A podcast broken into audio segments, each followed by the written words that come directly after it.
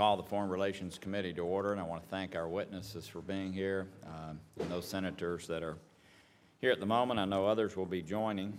Um, This hearing is the first public meeting the committee has held since we began to oversee the implementation of the Iran deal.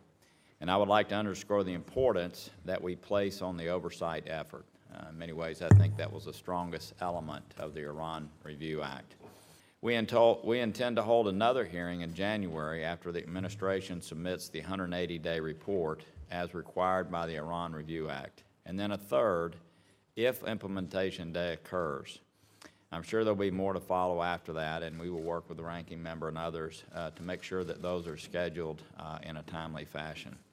As we begin this process, it's worth noting that whether, whether or not any of us supported or opposed this agreement, the deal is being implemented at present. And I think no matter what anyone's view on the agreement is or was, we all support the goal of preventing Iran from getting a nuclear weapon. One area that we all agree on is the need to be tough on any destabilizing or illegal action by Iran. With that view, I think the agreement is off to a really terrible start. I know we've talked about this some in some classified settings, and today we'll talk about it more publicly. Since the agreement was signed, Iran has convicted an American Washington Post reporter, launched cyber attacks against the State Department, defied a UN travel ban, and sent Soleimani to Russia, exported weapons to Syria and Yemen, and then violated the UN ballistic missile test ban twice and lied to the IAEA in the PMD investigation. And I realize not all of those issues are covered by the, the Iran agreement, but they all relate to our relationship to Iran. And it's very evident uh, that uh, they are taking a very different tack, I think, than many administration officials thought would be the case after the agreement was agreed to. Can anyone here point to any substantive consequences that Iran has faced? I'm sure that uh, during this hearing, that's going to be a constant theme because uh, we see no evidence of them paying a price for any of these actions. Instead of consequences, Iran got what they wanted, and our administration supported a resolution at the IAEA closing the PMD investigation, which I think all of us uh, believe, we thought they would maybe get a D minus in their actions, uh, was an F. I thought that our witnesses, uh, I know that our witness will say that most of these actions fall outside of their jurisdiction, including the missile test, but I don't think we can take a narrow view of this oversight. Failure to impose any consequences on Iran for violations of the UN Security Council resolutions and other destabilizing actions sets a very dangerous precedent, which we've talked about, before implementation of the nuclear agreement when sanctions are lifted and the leverage shifts to Iran. So we hope you're going to talk with us today about how you plan to enforce the agreement when it appears we are paralyzed at present to act for fear of Iran backing away from the agreement. Most of us have talked about the leverage shift that will take place and feel like it's going to be even more difficult uh, for it to be put, for them to be pushed back against. So we thank you again for being here. I look forward to the comments of our distinguished ranking member and certainly your testimony and questions. Well, thank you, Mr. Mr. Chairman. First, let, let me just pause for one moment on behalf of the Democratic members of this committee, but I think I speak on behalf of all the members of this committee. Congratulate you on an incredible year as chairman of this committee. The way that you have conducted your leadership on the Senate Foreign Relations Committee is in the best tradition of the United States Senate, allowing us uh, to have, I think, important input into very important foreign policy security issues for the United States. So I just really want to thank you and congratulate you. I, I, do want to remind you, though, that the members of this committee receive a set compensation. It's not based upon the number of committee hearings that we have. Um, I think this committee had a set an all-time record uh, on the, the, number of hearings and briefings, yeah. which I think was because of the issues. Uh, we started um, uh, Senator Menendez's leadership on the uh, Iran review agreement with, with, your leadership and Senator Kaine's leadership and others, uh, and uh, took on a very important responsibility of trying to deal with Iran's nuclear ambitions. But we also had to deal with Russia's activities that were not helpful in Ukraine uh, to Syria. Uh, we've dealt with a State Department authorization bill. We, we dealt with uh, individual bills and resolutions in a way that I think was in the best tradition of the United States Senate and this committee. So I applaud you. I also want to point out, as I will, I said many times, uh, your timely considerations of nominations, and we've had so many, and actions in this committee, uh, was in, again, the best tradition of this, uh, of this, of the Senate in a nonpartisan manner. Thank you. We thank you very much for that. And I could tell the members of this committee, I know Senator Menendez will agree, the working relationship among uh, the staffs, the majority and minority, couldn't be better and the best tradition. So I just really want you to know that, and this is our, fortunately our last hearing, I hope. Uh, I do too, actually. Thank you. So, So on to the day's hearing. Uh, uh, Our responsibilities on oversighting the Iran agreement. It, it goes well beyond the, the actions we took in regards to uh, after the agreement was agreed to. Uh, We have an oversight function, and today's hearing is the first on the oversight functions of the Senate Foreign Relations Committee. And as you indicate, we will uh, be um, having um, uh, a series of opportunities uh, during the course of next year as it relates to the, uh, this agreement. We all, all share, Ambassador Mull, the common objective to prevent Iran from becoming a nuclear weapon state. Together, we want to work uh, to make sure that Iran does not attain nuclear weapon capacity. So we, we want to see how we can work from, uh, in that regard. Uh, the PMD, possible military dimensions, it was certainly disappointing, but I don't think anybody here was surprised. What it pointed out is that Iran cheats and they want to develop a nuclear weapon through covert activities. That's not a surprise, but I think it verifies the point that as we go forward, we need to make sure there's zero tolerance from any deviation for Iran's obligations under the JCPOA. So I think that's the lessons that's learned. I, I also want to point out that we have to be able, and the Review Act points to this, uh, consider the other activities that Iran's going to participate outside of the four corners of the JCPOA. Their support for terrorism, uh, their human rights violations, uh, their ballistic missile ambitions and tests. And let me first mention uh, uh, Jason Rezaian and his unlawful detention. Over 500 days he's been held in captivity. Uh, we need to make sure we don't lose sight of that gross violation of that individual's rights and Iran's other activities that violate the human rights not only of its citizens, but citizens of other countries. Yesterday in the Helsinki Commission, we held a hearing in regards to Azerbaijan and pointed out that the incarceration of journalists is, is a way that you try to prevent a country from dealing with the rights of its citizens. And I think this is in a particular case that I hope you will always keep in mind that this person is unlawfully detained, he's an American citizen, and we have to use every tool available to bring him home safely. Uh, the ballistic missile test that the chairman referred to, not one but two, now confirmed on October 10th and on November 21st, in clear violation of the United Nations Security Resolution 1929. Do we expect the, the Security Council to take action? They should. But we understand Russia, we understand China, we understand their politics. But we also know about U.S. leadership and what the United States must do for zero tolerance of violations. And it's not only, I hope, the US, US actions, but we have a coalition of the willing, we hope, with Europe.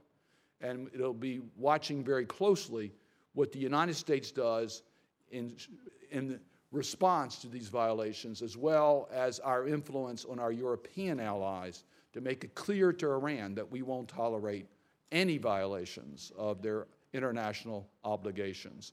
I look forward to this hearing, and I look forward to working with you and all the members of this committee in a common objective to prevent Iran from becoming a nuclear weapon state.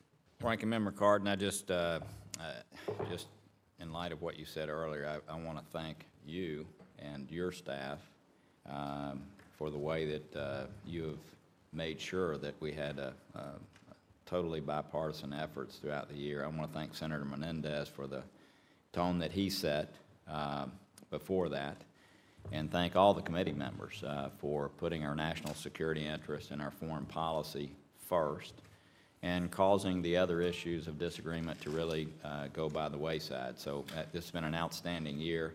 I do want to apologize to the PRMs. Uh, We were talking about this morning in our office, both of us have staffs to cover a wide range of issues. Uh, You cover all the issues, and I do think we've about hit the wall this year as far as uh, the kind of things that uh, people have and- and the bandwidth that people have. So uh, I want to thank everybody. We did have numbers of issues that needed to be addressed, and I think the committee uh, together has addressed those in a good way, but thank you. And I do hope we'll get some additional nominees confirmed before the end of this week uh, somehow. Uh, With that, um, our first witness is the Honorable Stephen D. Mull, Lead Coordinator for the Iran Nuclear Implementation at the U.S. Department of State. The second witness today is the Honorable Thomas M. Countryman, Assistant Secretary of State for the Bureau of International Security and Nonproliferation. Finally, the third witness will be uh, Lieutenant General Frank Klotz, retired U.S. Air Force and current Undersecretary for Nuclear Se- Security at the NNSA Administrator and at, at the U.S. Department of Energy.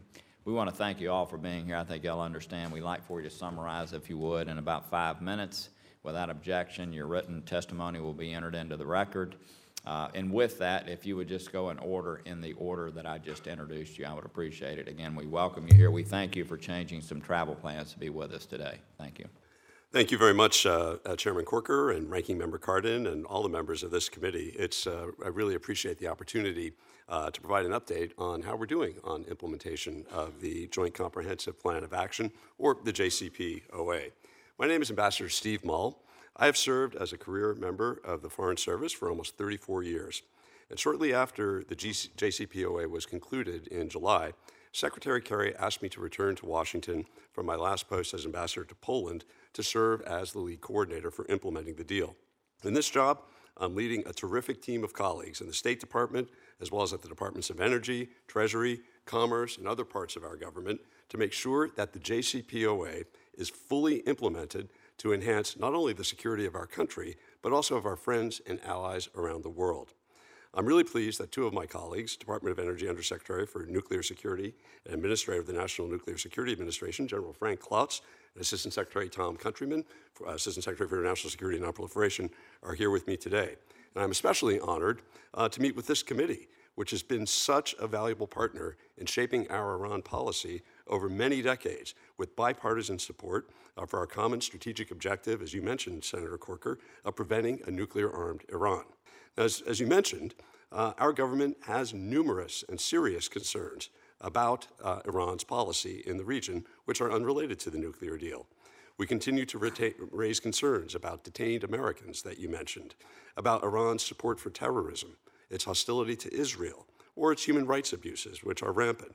But my job is solely focused on the critical task of making sure the JCPOA achieves its one crucial objective preventing Iran from developing a nuclear weapons capability. When fully implemented, the JCPOA will dramatically scale back Iran's nuclear program and provide unprecedented monitoring and verification tools to ensure that it is exclusively peaceful as it moves forward. We are making steady progress towards this objective. October 18th marked Adoption Day under the JCPOA when the deal formally came into effect. On this day, all the participants began making the necessary arrangements for the implementation of their JCPOA commitments. That included Iran's informing the International Atomic Energy Agency, the IAEA, that it would provisionally apply the additional protocol and fully implement Modified Code 3.1, which provides for early declaration of nuclear facilities and granting unprecedented access to Iran's entire nuclear program from cradle to grave. These are two important mechanisms which will ensure the international community has much greater insight into Iran's nuclear program than it's ever had before.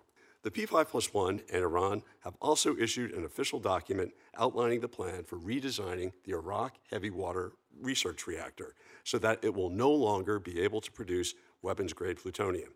And the United States and the European Union have taken actions to lift nuclear related sanctions upon reaching, and only upon reaching, implementation day when all of these commitments will be met. Implementation day is the next major milestone in the JCPOA, and it will occur only after the IAEA verifies that Iran has completed all of the nuclear steps that we specified in the agreement. These are the technical steps that will quadruple Iran's breakout time to at least a year from the current estimate of less than 90 days. At that time, Iran will receive relief from the US, the EU, and UN nuclear related sanctions. The timing for reaching implementation day is primarily within Iran's control. However, I reiterate that Iran will receive no sanctions relief under the JCPOA until it has verifiably met all of its nuclear commitments. Since adoption day, Iran has been making tangible progress to reach those commitments. For example, Iran has begun dismantling its uranium enrichment infrastructure by removing so far more than 5,000 centrifuges and transferring them for storage under continuous IAEA surveillance. Uh, it has begun to move quickly now to remove the remaining 8,000 in the coming days. Iran is also reducing its stockpile of various forms of enriched uranium to more no more than 300 kilograms of up to 3.67% enriched material. It will accomplish this primarily by shipping a significant amount of such material outside of Iran, while diluting the remaining excess to the level of natural uranium or below. Commercial contracts are in place for Iran to ship its enriched uranium stockpiles to Russia.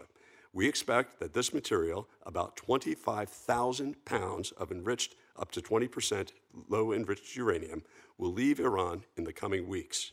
This step alone will significantly lengthen Iran's breakout time. As I've briefed uh, the committee before, Iran must also remove and render inoperable the existing calandria, or core, of the Arak reactor by filling it with concrete before implementation day can occur.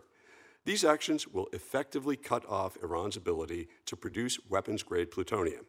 Iran and the P5 plus 1 are also continuing work to advance the redesign and reconstruction of the reactor so that it can no longer produce that weapons grade plutonium. The P5 plus 1 have set up a working group to facilitate this project, which will begin to meet soon after the new year. Regarding the possible military dimension of Iran's past nuclear program, an issue on which all of us have been very focused, on October 15th, the IAEA announced that Iran had fulfilled its commitment under the so called Roadmap for Clarification of Past and Present Outstanding Issues, as agreed to with the IAEA. Subsequently, on December 2nd, the IAEA Director General released the final assessment on past and present outstanding issues regarding Iran's nuclear program. The report confirmed and corroborated what we and the international community have long known that Iran had a structured nuclear weapons program up until 2003, but there are no indications that that program is continuing today. This candid assessment gives us further confidence that the IAEA will perform its duties related to the JCPOA vigorously and honestly. And just this week, on December 15th, the IAEA Board of Governors, in a special session, adopted a consensus resolution addressing that report. This resolution, submitted by the P5 plus one, turns the board's focus from confirming what we already knew about Iran's past activity towards fully implementing the JCPOA. This resolution gives the IAEA much better tools for deterring and detecting weapons related activities going into the future. We also continue to work closely with the IAEA as it makes preparations to implement the JCPOA's unprecedented monitoring and verification provisions of Iran's entire nuclear program. The IAEA will have continuous monitoring of all of Iran's key declared nuclear facilities. This includes uranium mills as well as centrifuge production facilities, a first for the IAEA. These measures specific to the JCPOA will give us increased confidence Iran is not diverting material or equipment to a covert program. We've always said that this deal isn't based on trust, but rather on intense verification of Iran's program. That's why we're working so closely with the IAEA to make sure it has everything it needs to do this crucial job. Meanwhile, we continue to engage with our international partners and other matters pertaining to implementation of the JCPOA and reaching implementation day. U.S. experts continue to meet with our P5 plus one partners and others, including the EU and Iran, on setting up the procurement channel that's the mechanism by which we will, together with the UN Security Council, review and approve or disapprove transfers of nuclear supplier group controlled items and technology to Iran's nuclear and non nuclear civilian industry, as well as other items that we think are inconsistent with the program. And on sanctions, we continue to work within the U.S. government as well as with the EU and others to make the necessary arrangements to lift the nuclear related sanctions once the IAEA confirms Iran has completed its commitments and we reach implementation day.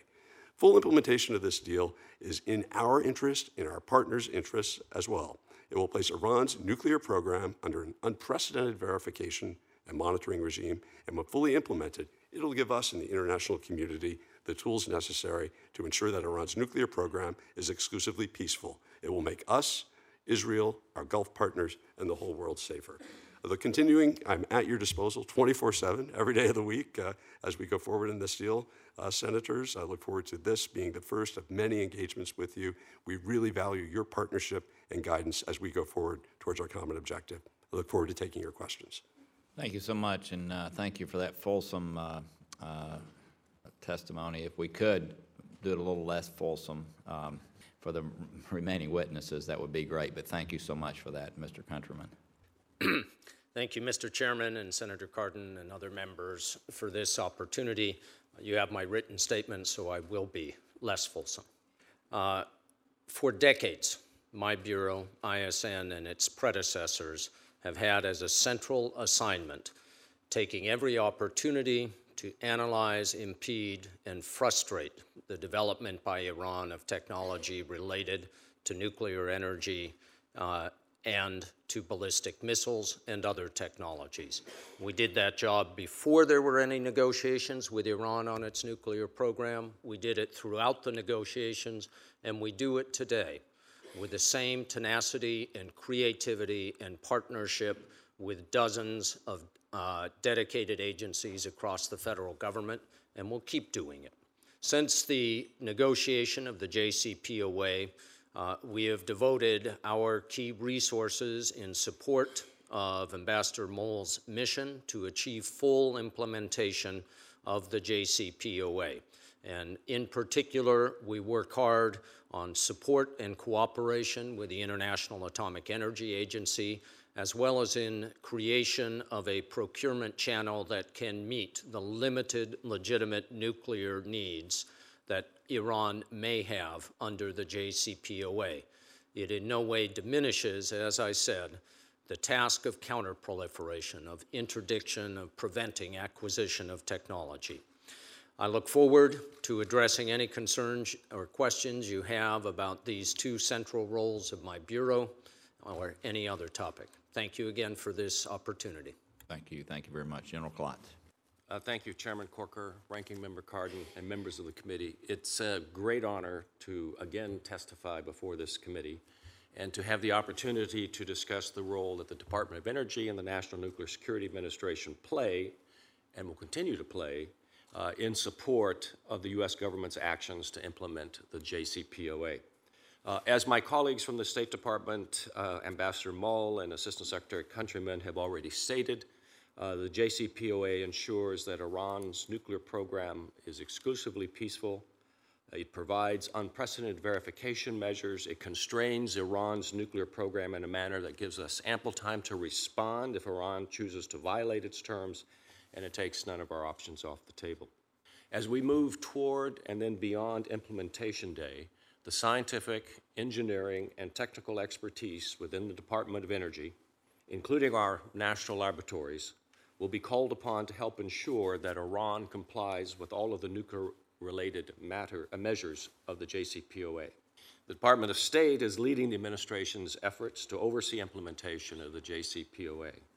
But DOE plays, and as I said, will continue to play, an indispensable role in this process by providing scientific engineering and technical support and analysis to inform policymakers in making sound decisions and judgments. Allow me to provide just a couple brief examples of the kinds of unique expertise and skills the Department of Energy brings to the table. As Secretary of Energy Moniz has testified, the JCPOA blocks all of Iran's pathways to building a nuclear weapon, including the production of weapons grade plutonium. To this end, uh, as Ambassador Mull has pointed out, it requires Iran to redesign and rebuild the Arak reactor, effectively eliminating a potential source of weapons grade plutonium. The JCPOA further requires that the final redesign of the reactor be approved by the Joint Commission. For the United States, the expertise for assessing the technical aspects of the redesign, including fuel and safety standards, and ensuring it complies with the nonproliferation provisions of the JCPOA resides within the Department of Energy and in its national laboratories. Another example, the JCPOA also establishes a process for review and approval of procurement by Iran of specified nuclear-related items. This process will be conducted, as Ambassador Mull said, through a procurement working group uh, of the Joint Commission. The NNSA's Office of Nonproliferation and Arms Control has a unique expertise and a long history in working with domestic agencies and with international organizations such as the Nuclear Suppliers Group uh, on matters related to the export of nuclear-related and dual-use technology and materials. They will play an important role in advising the Department of State, which will coordinate the U.S. government's efforts regarding the procurement working group. Finally, the International Atomic Energy Agency, the IAEA, will play a major role in monitoring and verifying the nuclear-related measures of the JCPOA. The Department of Energy and the NNSA work very, very closely with the IAEA in supporting its nuclear safeguards mission, including providing training, developing technologies, and providing experts to the organization. By the way, we have just published uh, this brochure, which lays out uh, our support of that, and if the committee likes, I'd be happy to submit it for the record. It's also available on our uh, website. Uh, In conclusion, uh, the JCPOA is not built on trust. It is built on hard-nosed requirements that will limit Iran's activities and ensure access, transparency, and verification. The Department of Energy takes seriously its participation in efforts to implement the JCPOA and to help ensure that Iran carries out its commitments under the deal, including participating in the administration's implementation efforts and supporting the IAEA. Again, thank you, uh, Chairman, for the opportunity to be here, and I look forward to fielding any questions you may have. Well, thank you for your testimony. Without objection, uh, we will enter into the record uh, the document uh, you just referred to. Um, Ambassador Mull, uh, we, first of all, uh, you've got a winning personality, and we all like you, and, you know, you've been very energetic in your meetings with us. At the same time, uh, the, we have not verified, the U.S. government has not verified this second missile launch, to my knowledge. Is that, is that correct? Uh, Sir, we're aware of the reports of that launch. Uh, We are analyzing those reports. But, so we haven't pub, we haven't formally stated that it occurred? We- The U.S. government has not. Yeah. Y- You came before us, and I, I just want to make sure that as we go forward, we're all uh, really clear with each other. But you came to our committee on December the 2nd. The launch took place on the 21st. No mention was made of that in this classified briefing. I'm just curious as to why had, why that did not occur. Uh, Senator, I had not seen any of those reports at our last meeting on uh, December the 2nd, so I was not in a position So you were unaware of it happening on Uh, December the 2nd? On December 2nd, I had not seen any reports. Did you have a as of- sense that something had occurred? Had I, Did, you, you had no knowledge of it whatsoever? I, I, uh, I had heard that uh, uh, someone said that there might have been a launch. Uh, It was an unconfirmed source. I had, uh, had not seen any reports of that, though, verifying. If you would, just, you know, again, so we can maintain uh, an appropriate relationship, even things like that would be useful, especially in the kind of setting we had, which was very casual. Um, uh, We'd like to know those kind of things in, in real time. Um, let- me, Iran is, is obviously conducting work on long-range ballistic missiles. Um, I know this is, again, a little bit outside of the purview.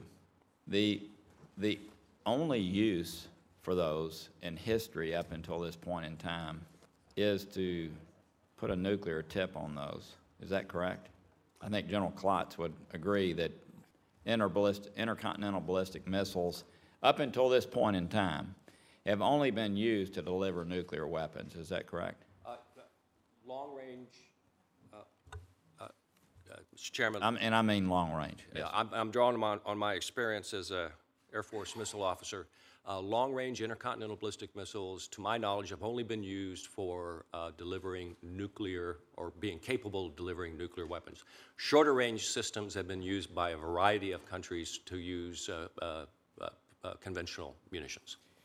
Ambassador Mull, as, as we understand that this is the case, that that's the only purpose, we know that they are doing that now. Is there anything, what is the administration drawing from that activity? Well, I think the administration, as Ambassador Power mentioned uh, in her meeting uh, with this committee last week, uh, the United States has strongly condemned uh, the violation of UN Security Council resolution, which legally forbids that missile program from going forward. And in fact, the United States was the leader in mobilizing UN Security Council resolution But, 1949 but I'm really to talking make that about the illegal. intent. So what, what, what, I mean, since history has said, we're a pretty sophisticated country ourselves. You only develop those for the delivery of nuclear weapons. Um, they are continuing to do that now in violation of UN Security Council resolutions. We've taken no action. That's a side issue that's very, very important, and I'm sure many committee members will focus on that. But what does the administration draw from the fact that they are testing missiles that throughout history have only been used to deliver nuclear weapons while, uh, quote, um, dismantling the, the antique centrifuges that they're uh, dismantling now? Uh, Senator, well, one of the, the reasons that we've pursued the JCPOA is that Iran has, in fact, as you mentioned, repeatedly violated Security Council resolutions on that missile program. Uh, so Iran is going to develop that program regardless of the consequences. It's paid for that. Uh, an important part to remove that threat, if Iran's going to continue to develop that program, let's make sure it doesn't have the capability uh, to put a nuclear payload in such missiles. And by reducing the amount of enriched nuclear material available to Iranian's nuclear program by 98%. Uh, Iran now has, today, within 90 days, it could amass enough material uh, to produce a nuclear weapon. Following implementation of this deal, it will take us more than a year.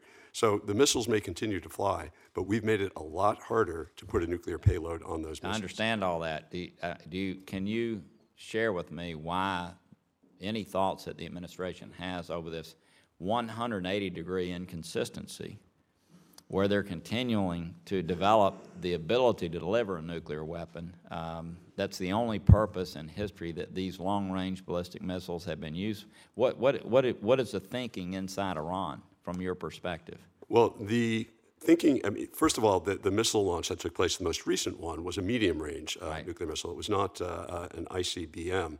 Uh, the thinking that we apply to this is that we need to make it as hard as possible. Uh, I'm not asking about your thinking, and if you don't, please don't read those paragraphs anymore to me. I'm asking you what the administration thinks Iran is doing when this is totally inconsistent with rational thinking. Well, I'm not in a position to characterize what Iran is, or, or the Iranian government is thinking. Uh, we're focused on making sure they can't develop a nuclear weapons capability. Let me ask you another question. There was a, Senator Menendez really pressed Secretary Kerry when he was here, and many of us since that time, relative to whether the launch of these ballistic missiles, as defined, uh, will be in violation of the new agreement that's being implemented now. It was in violation of, of 1929. We've done nothing about that, which is unfortunate. But there's some really cute language that was utilized that we discussed uh, while we were trying to understand what the agreement really said. Secretary was, Kerry was adamant that they could not continue to test missiles even after this agreement was put in place. There's, there's some weird language in the UNSCR that this refers to. It says they're called upon. Out of curiosity, after the implementation, if they launch these types of missiles, is it or is it not in violation of the agreement? It is not in violation of the JCPOA. It is a violation of Security Council resolutions. So the called upon language, from your perspective, makes it clear that it- going forward, it will continue to be a violation. The calls upon language, it would violate the, uh, that part of the UN Security Council resolution, but that Security Council resolution contains legal prohibitions on any international support for Iran's nuclear weapons program. Any exception to provide uh, materials or, or, or other resources to Iranian's missile program is forbidden by UN Security Council Resolution 2231. Exceptions can be sought. The United States will veto any such uh, exceptions that are requested. Thank you. I'm going to reserve the remainder of my time for interjection. Senator Menendez. Uh, Thank you, uh, Mr. Chairman. Thank you all for your testimony. I, uh, I'd like to follow up a bit on- what the chairman uh, I think, line of questioning was from what I could see. And, um, but before I do so, I want to echo Senator Cardin's comments about uh, the chairman's uh, process of leading a committee. I do appreciate probably the most bipartisan committee in the United States Senate, and it speaks incredibly important to what U.S. foreign policy needs to be, which it needs to be as bipartisan as it can. So I appreciate If I could, I was ranking when you were chair, and um, uh, you have no idea how much I appreciate uh, the way that you dealt with me and your staff, the respect. Um, And just know that when someone like you as chair sets that kind of example, uh, it really causes those who come behind you to want to do the same. So thank you. Thank you. I hope to do so again. I, I hope not, but we'll see. Well, I did, there had to be a point of divergence, but in any event, uh, uh, I have a very clear sense, and I, and I hope I'm wrong, that what we have here is a permissive environment. We have a set of circumstances where, regardless of what you saw of the PMD issue, we, for the longest period of time, pushed to get a real sense of what was the breadth and scope as to how far Iran got uh, in development of its efforts for a nuclear weapon. And then, and for the longest period of time, the government of the United States said that we needed to know that. And then what we got really was a process in the JCPOA that gave Iran the easy out by just simply answering questions as they wanted it without really fully coming clean. And the result was that that's closed. Now, uh, the administration consistently came before this committee and said that if we move aside from the nuclear portfolio, that we would aggressively pursue Iran's violations of international order, missile technology, weapons trafficking, uh, human rights, and uh, its uh, hegemonic interests in the region. And so, what we have we seen since? We have seen not one, but two missile tests. Uh, and uh, we have seen uh, an interdiction of arms shipments uh, off of Oman. Uh, and I don't think we can expect the Security Council to do anything about it because of Russia and China. So the question is is the administration ready to act and find its own set of actions uh, so that Iran understands the consequences for violating the international order and setting the tone so that when the full implementation of the JCPOA takes place, that we will have a very clear understanding by them that failure to comply fully will have consequences.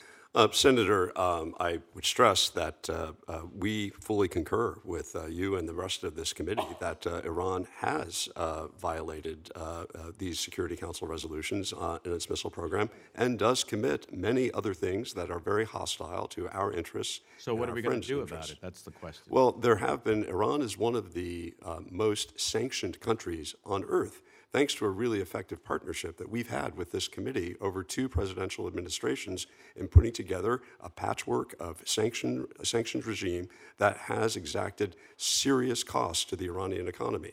We believe going forward, um, um, you know, as these, uh, vi- as we confirm these missile launches, we've been swift in condemning them, as we did, as Ambassador Power did in the Security Council, and measures that we will take uh, in response uh, to those confirmed missile launches. Uh, we are consi- actively considering uh, additional measures at this moment. Well, uh, if you say to me, Ambassador, that they're the most sanctioned, it almost implies that there's nothing else we can do. If that's the case, then we're in deep trouble.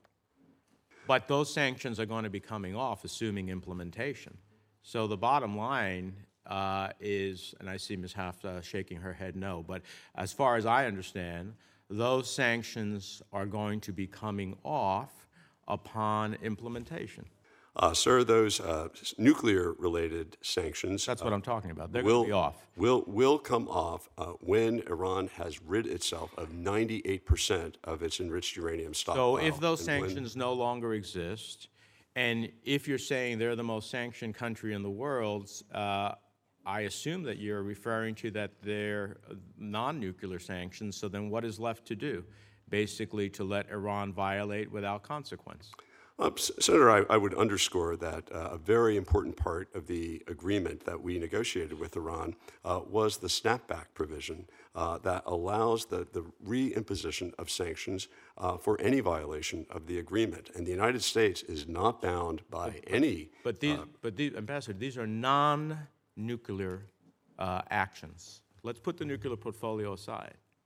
If Iran continues to violate non-nuclear actions that are in violation of UN Security Council resolutions, in violation of what Secretary Kerry said before the committee, that we will aggressively pursue Iran on violations that take place for missile technology, for human rights, for arms trafficking, then what's left? Well, we will use the considerable full authorities that uh, we have to take action. And perhaps I could, I could ask my colleague, Assistant Secretary Countryman, who oversees those authorities uh, in pursuing our nonproliferation interests.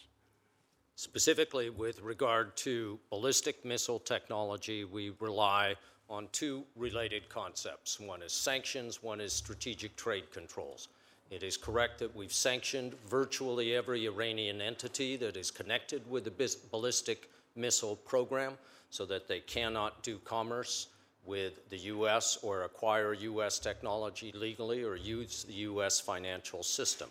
And we have also used such sanctions and designations against commercial entities in other countries that have traded with the Iranian ballistic missile program.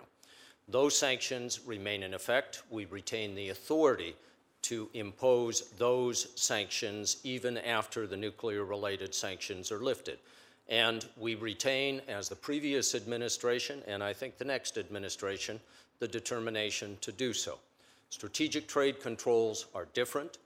We, they allow us, through the missile technology control regime, through the Proliferation Security Initiative, in support of the UN Security Council resolutions, to partner with dozens of nations around the world in order, as I said, to interrupt, delay, impede in every way possible the transfer of such technology. We have not and we cannot entirely stop that trade, but we believe that our efforts, which will continue after nuclear related sanctions are lifted, have made the Iranian missile program less productive, less accurate, less of a threat to our friends in the region than it otherwise would have been. Well, let me close by saying, Mr. Chairman, uh, number one, uh, I'm going to be looking forward to see what actions you take. And so far, they haven't been forthcoming. Number two, you talk about snapback, you have to snap back to something, and the Iran Sanctions Act that I authored and that my colleagues here all helped us with and passed unanimously through the Senate expire this coming year.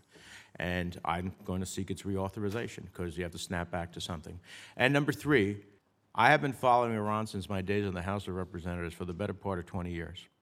And I know some of my colleagues think that this is a question internally in Iran of showing that the hardliners have some still some strength by firing missile technology uh, and testing it. I know that Iran, uh, over the last two decades, has tested the will of the international community, and that's why they got to the point that they were on the verge of having the nuclear power that could be converted to nuclear weapons. And basically, we said, well, it's too big to, to roll back. So at the end of the day, if we allow them to continue to test us, they have a history. They've tested us and the world. And if we allow them to continue to test us without consequence, believe me that they will continue to expand. And that is the risk here. And that's what I hope we can come together on, uh, not only in an understanding, but in an action. Before moving to Senator Isakson, just to follow up, I'm getting the strong sense that the reason we're doing nothing, creating a permissive environment, which I think is going to be very problematic over the long term, I, I, I think we're doing that because we're trying to affect the internal elections that are taking place this spring. And that is just not in keeping with the integrity of this agreement. I can understand a desire by some to do that. I know that's why they're dismantling so quickly, so that the sanctions will be relieved before the election.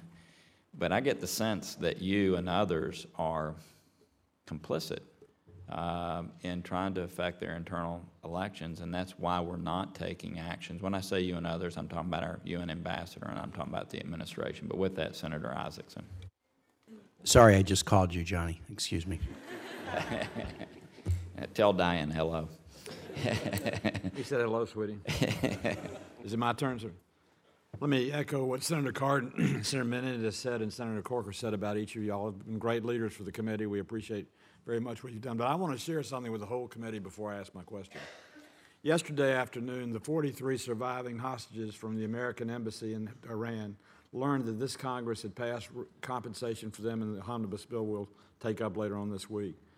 The emotional relief for those 43 surviving hostages of that ordeal is not expressible in terms of words, but I want the chairman, the ranking member, and every member, Democrat and Republican alike, to know that you did a great deal of work to help us over a seven-year period of time to make that a reality, and you've made the lives of some people who were tortured, beaten, and held captive by the Iranians at least get, closure on an event that was a terrible part of their life. And I want to thank the chairman, the ranking member, and all the committee members for making that possible. Well, I hope all 43 of them know it's because of your persistence and leadership that this is happening. And we all uh, sometimes get frustrated with the impact that uh, we're able to have with a 100 person body, but there's no question you've had incredible impact on these 43 citizens. Thank you. Well, thank you, but it was a great team effort, and I appreciate it. And it really is the template for my comments to, to Mr. Mull.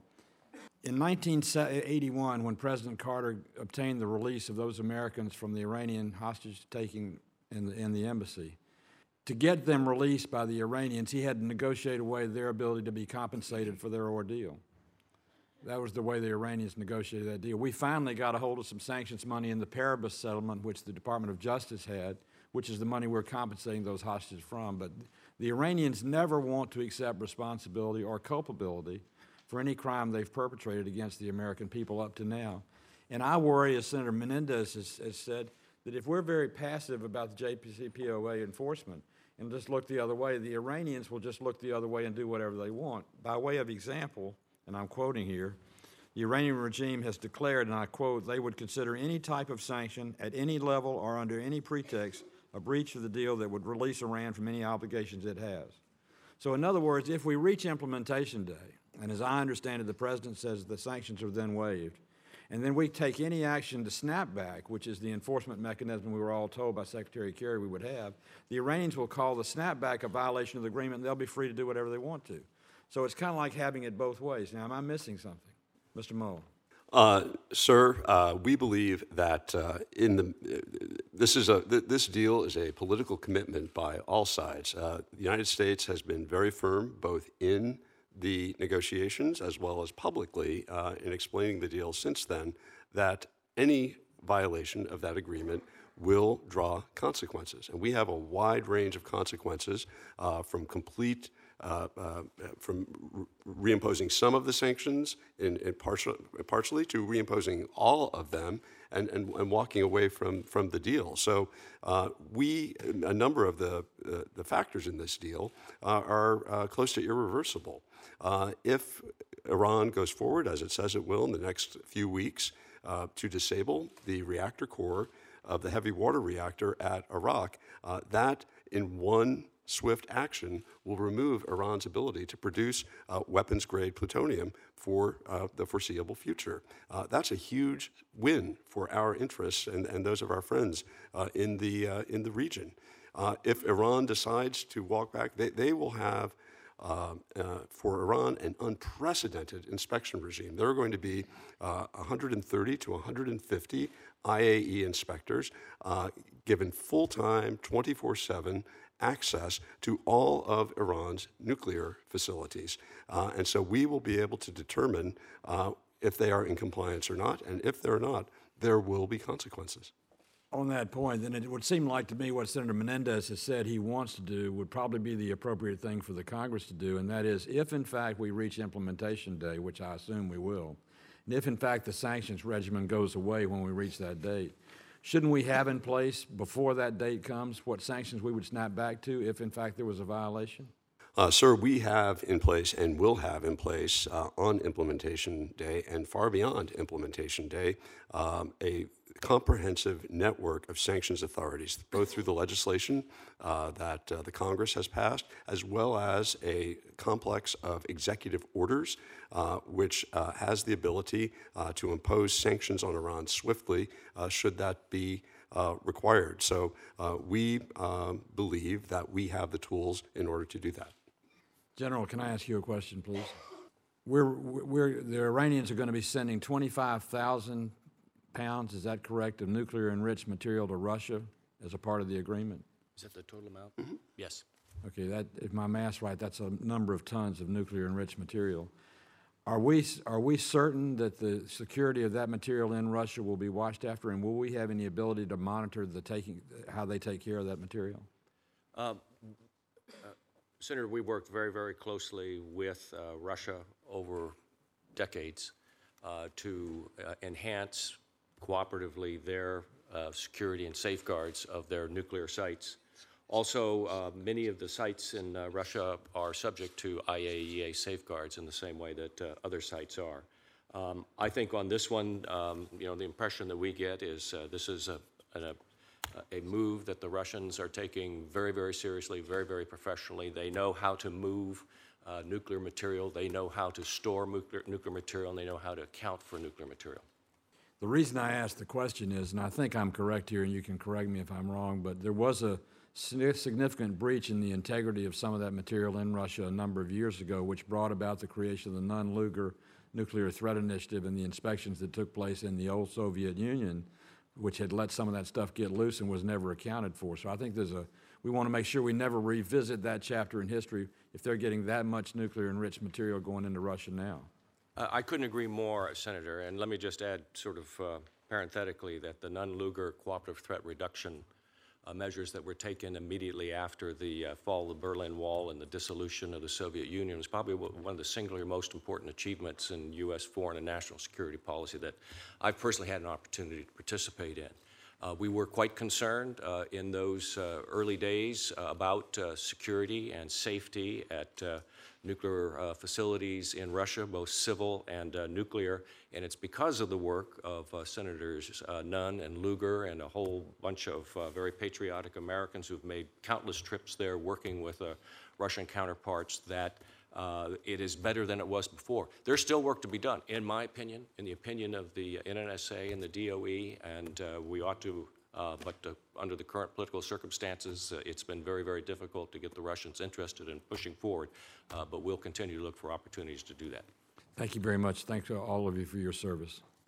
Thank you, Mr. Chair, and thank you to the witnesses. Um, I, I strongly supported this deal and continue to, and I strongly support tough enforcement of the deal. I was very glad to join with the Senator Corker and others in the letter to the President following the October missile test, and I'm gratified that the UN report about that test is so unequivocally clear that it was a violation of the Security Council resolution. Uh, the reason, uh, of, among many, that I supported the deal is I think the U.S. has to try diplomacy first.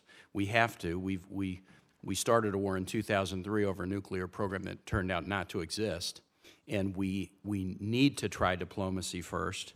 We need to keep a military option on the table, but actually that option is strengthened legally, it's strengthened, strategically, it's strengthened in terms of coalition partners. It's even strengthened in terms of the intel we get uh, if we go forward on this deal. Um, so we keep that option on the table, but we need to try diplomacy first. Um, I and, and the good thing about trying diplomacy is, is that we're now in a hearing like this, where we're keeping the focus on Iranian behavior. That's where the globe's focus should be Iranian behavior. If we'd walked away from the deal, the focus would have been on American negotiating tactics. Why would America tank a deal that the international community, that would have been the focus. Now the focus is on Iranian behavior, and we've got to keep the focus on Iranian behavior and what the consequences should be. Um, I, I was gratified, I think the Senator Corker said, we were kind of expecting the IAE report to be a little bit kind of a fudge factor, but the IAE was, was really clear. Iran had a nuclear program, um, and, and we were gratified with the clarity because it kept the focus on Iranian behavior.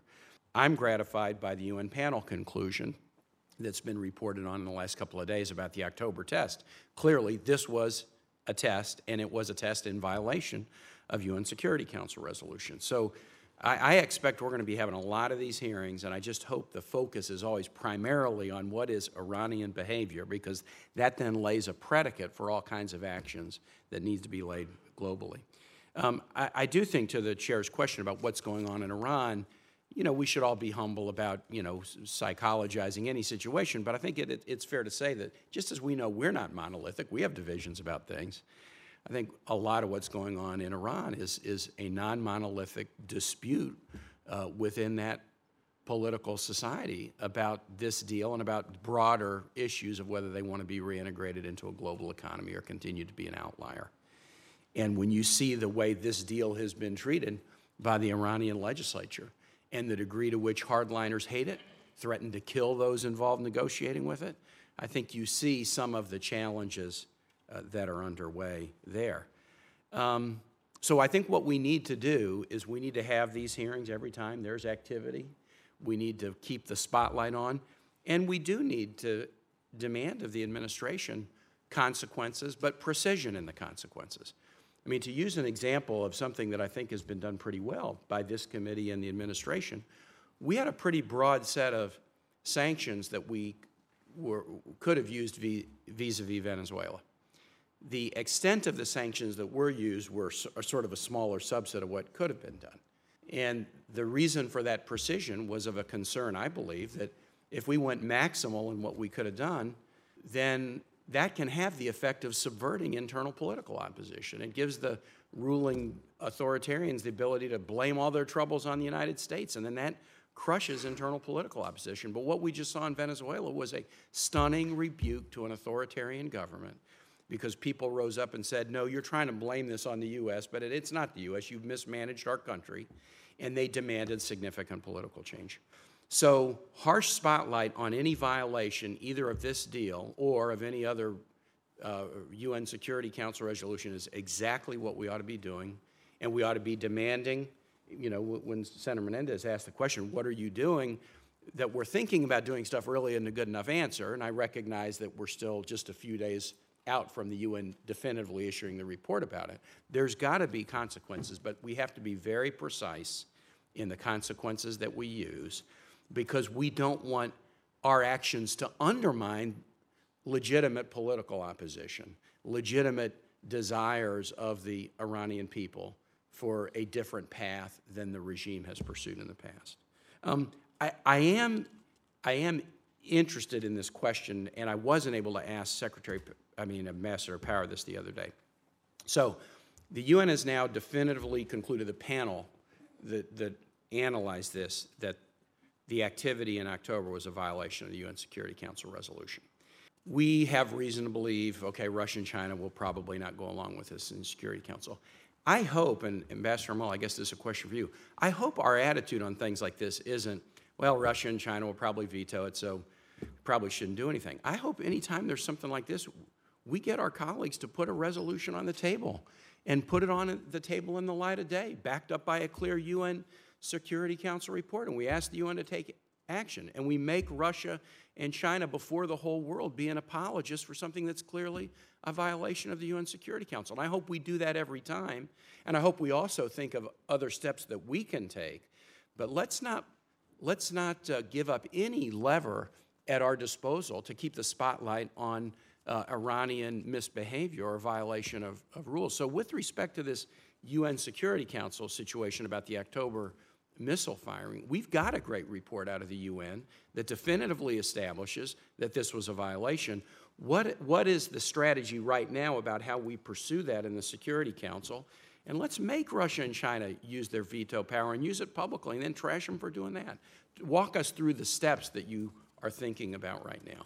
Uh, well, Senator, uh, I, I'm proud to say that uh, our colleague Senator Power, in fact, has been uh, the leader on the Security Council in drawing the Security Council's attention to this issue. First, when we confirmed it in October, and then this week when the report uh, came back from the panel of experts. Uh, she was very forthright, urging the Security Council to take action and calling out those who would reject such action as being inconsistent with our common objectives to keep this very serious threat to international security under control. I mentioned in terms of responses to that action, we are now actively considering uh, the appropriate consequences uh, to that launch in October. In terms of moving forward, uh, perhaps uh, Ambassador Countryman? I'll have to get you an answer on exactly how this will play out in New York. Uh, We have not hesitated previously to ask for resolutions, even when they knew, we knew they would be vetoed, if it was uh, valuable for making a point, as you've suggested it is. Uh, There's obviously much broader dynamics at play in the UN Security Council, uh, and I, I just can't speak for Ambassador Power on what the next steps are, but we'll get you an answer. Well, eh, eh, can I just say then, let, let me tell you what I hope you'll do, and I bet many people up here would feel the same as me. I think we ought to make the point every time we can. And if we're sure they're going to veto it, we should still make the point. When it comes to Iranian behavior that is clearly in violation of UN Security Council resolution, we should never say, well, somebody else is going to veto it, so why bother? We should make that point. Here's another question that is that I was confused about. Um, Senator Menendez was asking questions about the the ballistic missile, the UN Security Council resolution versus the JCPOA and the ballistic missile. There is an article in The Guardian from the 15th of December, and he, and the, about the experts' report about the ballistic missile test clearly violating UN Security Council resolution. And it says, under the July nuclear deal, most sanctions on Iran will be lifted when its provisions are implemented in exchange for curbs on the nuclear program. But the experts' report noted that, quote, ballistic missile launches would be covered under the 20 July resolution. So the, the experts, in concluding that there was a firing, that it was in violation of the UN Security Council resolution, um, are saying it is covered under the July 20 resolution. I guess that's not the same thing as saying it's covered under the JCPOA, but they are saying it is covered by the July 20 resolution, which was uh, embracing the JCPOA. So what, what is the status of this vis-à-vis the JCPOA? And maybe I'm going to ask that question for the record because I think we should, we should all have a clear understanding of that. But I hope, I hope soon you will be able to come back, and I'll probably ask this for the record too, and lay out what are the steps that we're going to pursue with respect to the clear violation of the UN Security Council resolution. Uh, yeah, yes, sir. That's a, a, a very good question. I'm happy to uh, uh, to answer it. Uh, the JCPOA, as I mentioned to uh, Chairman Corker, uh, does not address Iran's ballistic missile program. UN Security Council Resolution 2231. The purpose of that was to endorse and give the Security Council blessing to the JCPOA, as well as address some other elements uh, about Iran's policy, including continuing the embargo on conventional weapon sales to uh, Iran from the world community for the next five years, and uh, preventing trade and otherwise support from the international community uh, for the Iranian ballistic missile program for eight years. So 2231 was about uh, JCPOA, but also about these other issues as well. All right, thank you, thank you, Mr. Chair. I, I would say that regardless of whether the UN Security Council takes action or not, which we all know they're not, still have, just like we've done with North Korea recently, the ability to, the the administration today can implement unilaterally sanctions in a surgical way, as you're describing. Um, so hopefully that's going to happen after the UN Security Council unfortunately does not take action. Senator Gardner. Thank you, Mr. Chairman, and to echo the comments made by other members, I too want to thank you for your leadership of the committee and to Senator Cardin for his leadership on this committee. He's also served as the ranking member of the East Asia Subcommittee, so he's pulled double duty and done an outstanding job in both. So uh, thanks to both of you for uh, your bipartisanship and your leadership. Um, I wanted just to ask a brief question. General Klotz, the, remind me what the JCPOA states about the 25,000 pounds of uh, enriched material. Uh, what type of inspections? Will there be IAEA inspections of that material in Russia, anytime, anywhere inspections, uh, as the word or phrase was used by the United States? Uh, Thank you, Senator. Uh, What uh, Iran is required to do uh, is to, uh, under the JCPOA, is to reduce its stocks of enriched uranium down to 300 kilograms of less of uranium that has been enriched to Right, but if they do that, and once it's in Russia, assuming they do that, the 25,000 pounds, will there be inspections of that? I, bel- uh, remind me uh, the JCPOA terms. Well, under, there will still be uh, uh, uh, IAEA uh, uh, inspections under its safeguards regime uh, and the additional protocol in, uh, in Iran. But in Russia, with the 25,000 pounds, to verify that. Uh, Senator, I- I'd be happy to take that question. Uh, We're, in fact, in the midst, uh, it's a very active period uh, for us right now, of negotiating uh, the removal of that material. It's still in Iran. Uh, As I mentioned in my testimony, I believe its departure from Iran is imminent. However, we're working very closely with Russia and the IAEA to make sure that that material will be removed and stored wherever it ends up. And what's the inspection requirement once it's stored in Russia? Uh, Sir, we're in the process of discussing that very So we issue. don't, we don't have a, a plan in place to inspect the 25,000 pounds of enriched material in Russia? Uh, We would certainly not be comfortable in releasing that amount of uh, nuclear material anywhere without appropriate safeguards. So we do have a We plan. are, we are, we are pursuing with the IAEA. Can you share the plan with the committee? And Russia.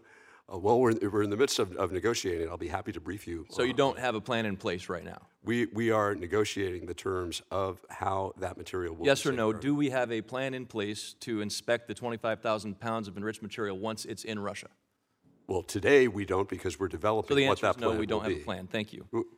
We have heard testimony from the, the panelists that we are actively considering sanctions against Iran when it comes to ballistic missiles. We are strongly condemned, we've strongly condemned uh, Iran for the ballistic missile launches. We've swiftly condemned Iran for the ballistic missile launch, and we have raised concerns about Iran's ballistic missile launch. In your response to Chairman Corker, uh, you stated, uh, in response to the ballistic missile test, one of the reasons we pursued this JCPOA is that Iran has repeatedly violated security resolutions on that program.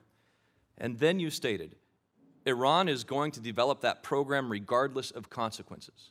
You stated that Iran will violate the ballistic missile provisions, resolutions, regardless of consequences. Knowing that, what plan for sanctions do we have in place upon verification that they violated it?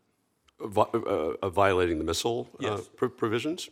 Uh, Well, as I mentioned earlier, uh, Senator, uh, we have uh, substantial sanctions in place. Uh, Practically every entity involved in Iran's missile program But in has relation come to the under two sanction. launches, what are we doing? If, if you knew all along that Iran is going to develop that program regardless of consequences, do you believe it's appropriate that they have access to billions of dollars that they will have access to once the implementation arrives and the sanctions are lifted, freeing their economy uh, of the sanctions that prevented those billions of dollars from going there? Just uh, cor- correcting the record, I said that, uh, in fact, Iran has continued to develop its uh, uh, uh, Well, I'm reading from the unofficial, unofficial record. This is, again, it's the unofficial playback, but you stated Iran is going to develop that program regardless of consequences. Iran has uh, de- developed that, uh, regardless of the consequences that have been uh, imposed. Uh, we are considering active uh, measures, uh, active consequences for this latest uh, launch, and we'll share those uh, with the committee, of course, as soon as we make that decision.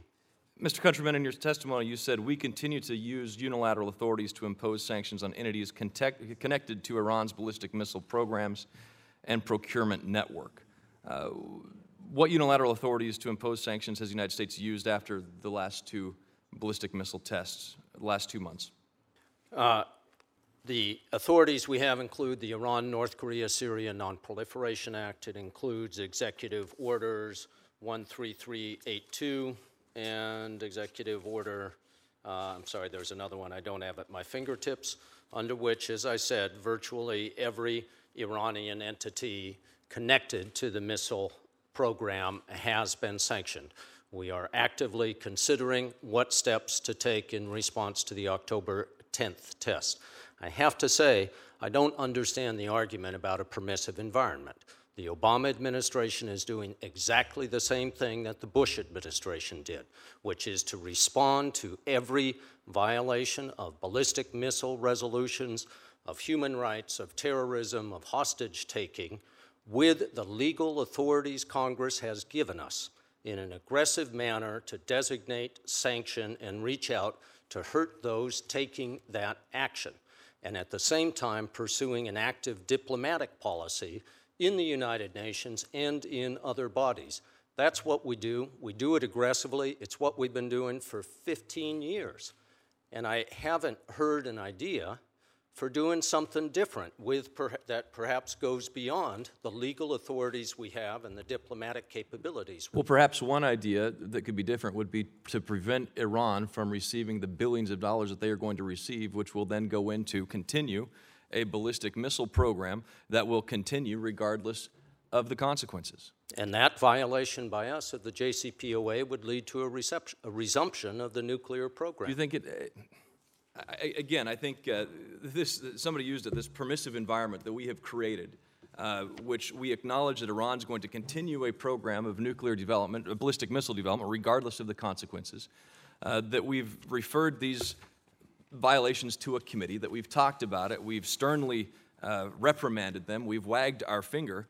Uh, has, has done nothing to protect the American people, and this committee has, I think, done an incredible job of making sure that we understand the facts. But the fact is, we don't have the response and the actions to back it up when Iran has clearly violated this. In fact, we haven't taken any steps necessary to prevent them from growing their ballistic missile program, which they will and has been admitted here. I think Mr. that the Chairman, my time's expired.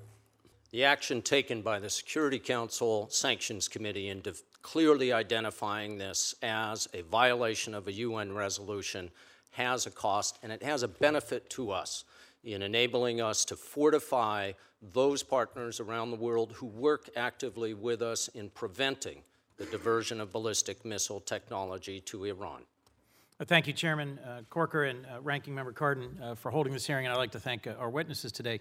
Before I uh, go on at any length, let me just briefly make sure I've understood the point you're making, Mr. Countryman. Um, Isn't it correct that the UN experts' report on the ballistic missile launches by Iran is just a few days old? Correct. Uh, And in your testimony, you said that we will continue to call on the Security Council to address this matter, shine a spotlight on destabilizing activities, and increase the cost to Iran of its behavior. Um, I respect that you are actively considering action, but could you just say, will you act? Uh, It is certainly my intent. The bureaucratic process is complicated, in part because we want to get the facts right and we want to get the right target. But it is certainly the mandate of my bureau to push for such action, and I think that uh, we'll continue to do so. Thank you, Mr. Countryman. I, I, I think the focus that all of us as members of the Foreign Relations Committee have on this issue is important because at a time when our country, our constituents are focused on other things, uh, whether it's uh, ISIS or terrorism or refugees or concerns about our economy, uh, it is the challenge and the job and the responsibility of this committee in partnership with you, in partnership with the administration, to insist on a relentless uh, implementation and enforcement of the JCPOA and the continued and aggressive enforcement of the sanctions against other inappropriate illicit activities by Iran, whether it's support for terrorism, human rights violations, or their ballistic missile program. Uh, and my willingness uh, to support the JCPOA was rooted in a clear eyed commitment um, to holding this administration and the next accountable uh, for active enforcement uh, of the JCPOA, um, and frankly was rooted in a deep suspicion uh, of Iran's intentions.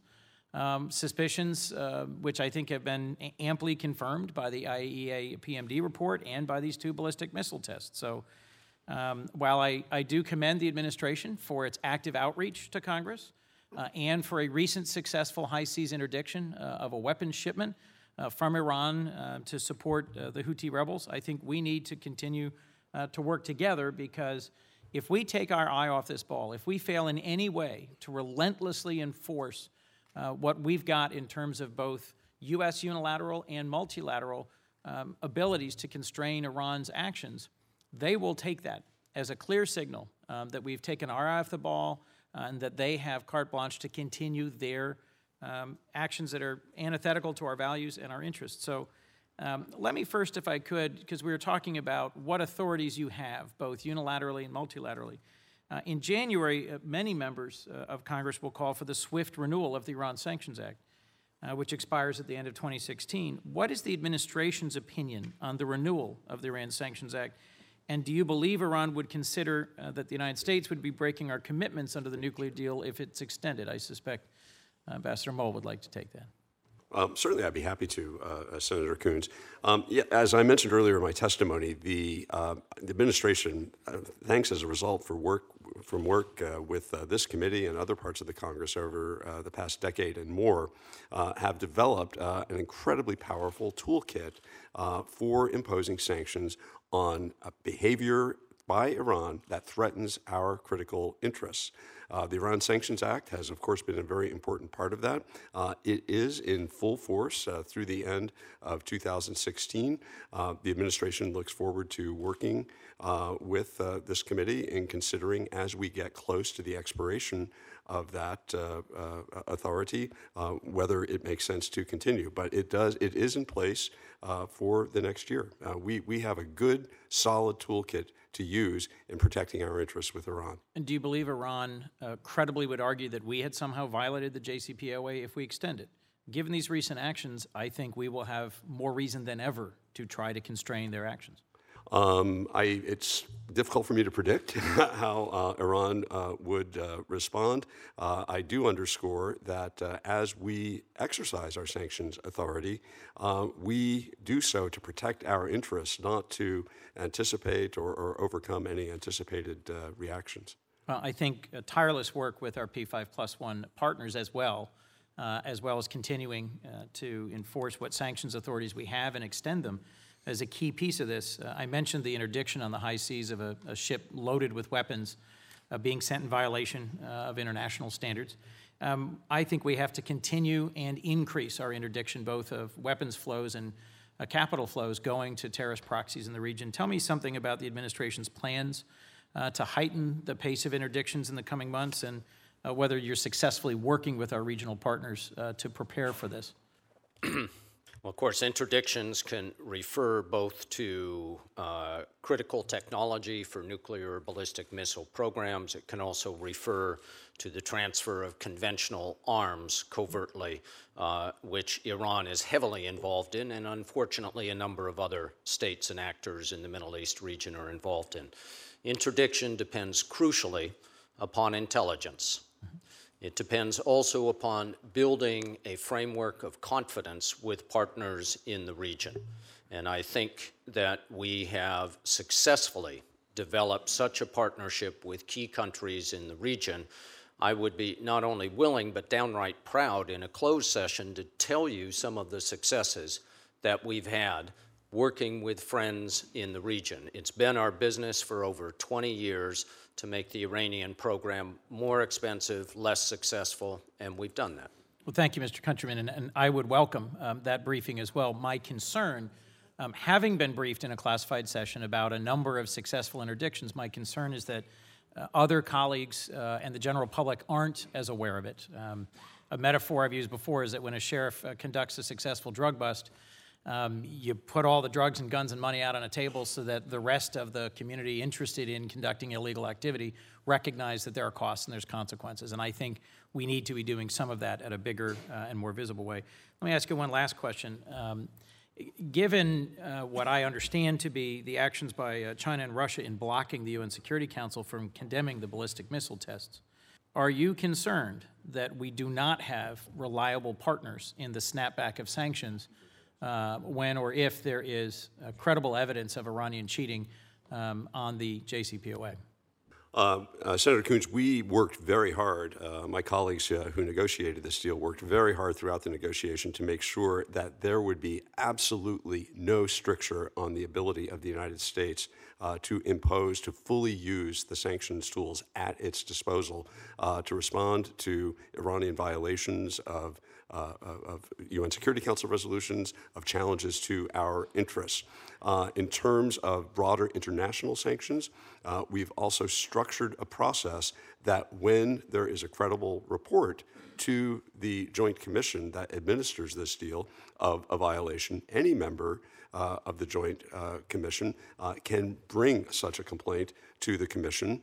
And if a um, limited number of members of the Joint Commission refer that to the Security Council, the presumption is that those sanctions will be snapped back. It will be impossible uh, to, for any member of the Security Council uh, to veto uh, a recommendation uh, to reimpose sanctions. That's the autopilot, it's the assumption uh, of how the Security Council will handle that. And we believe that that protects our interests and our equities very well.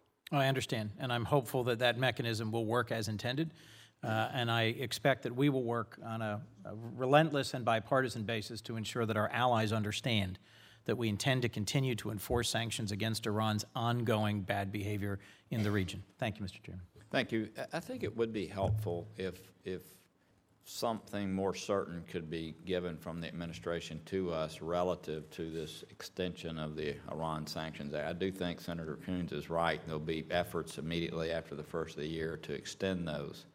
Uh, If there are things you need to share with us in a classified setting relative to that, that would be fine too. But I, I don't think this vague response does us a lot, and I'm not criticizing you. I know that that's where the administration is right now, but I don't think the vagueness of their thinking is particularly helpful to us, and there may be things you want to share that we're unaware of at present.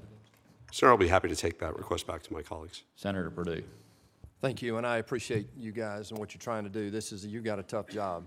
Um, I think we are very naive in what we're trying to do, uh, and I just look at history. I'm not trying to predict the future, I just look at history um, and to come to that conclusion.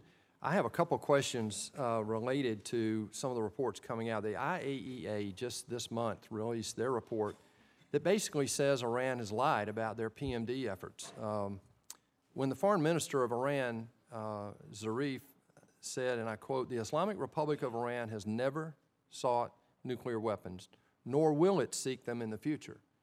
That's in clear uh, contradiction of the IAEA report, as I read it, of their activity prior to 2003 on into 2009, as late as 2009.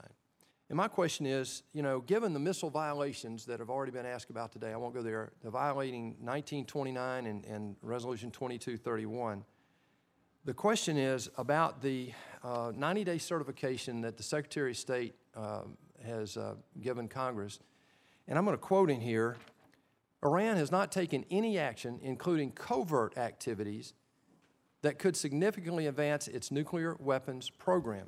If they're firing missiles while we're in here before the implementation day in violation of the UN sanction or UN resolutions, they're thumbing their nose at us. And my concern is I'm not clear on how the Secretary can make the certification that including covert activities that could significantly advance nuclear weapon program that they've not taken any actions when just last year the Defense Science Board concluded that in the case of Iran, our capabilities detect, quote, undeclared facilities and or co co co covert operations are either inadequate or more often do not exist.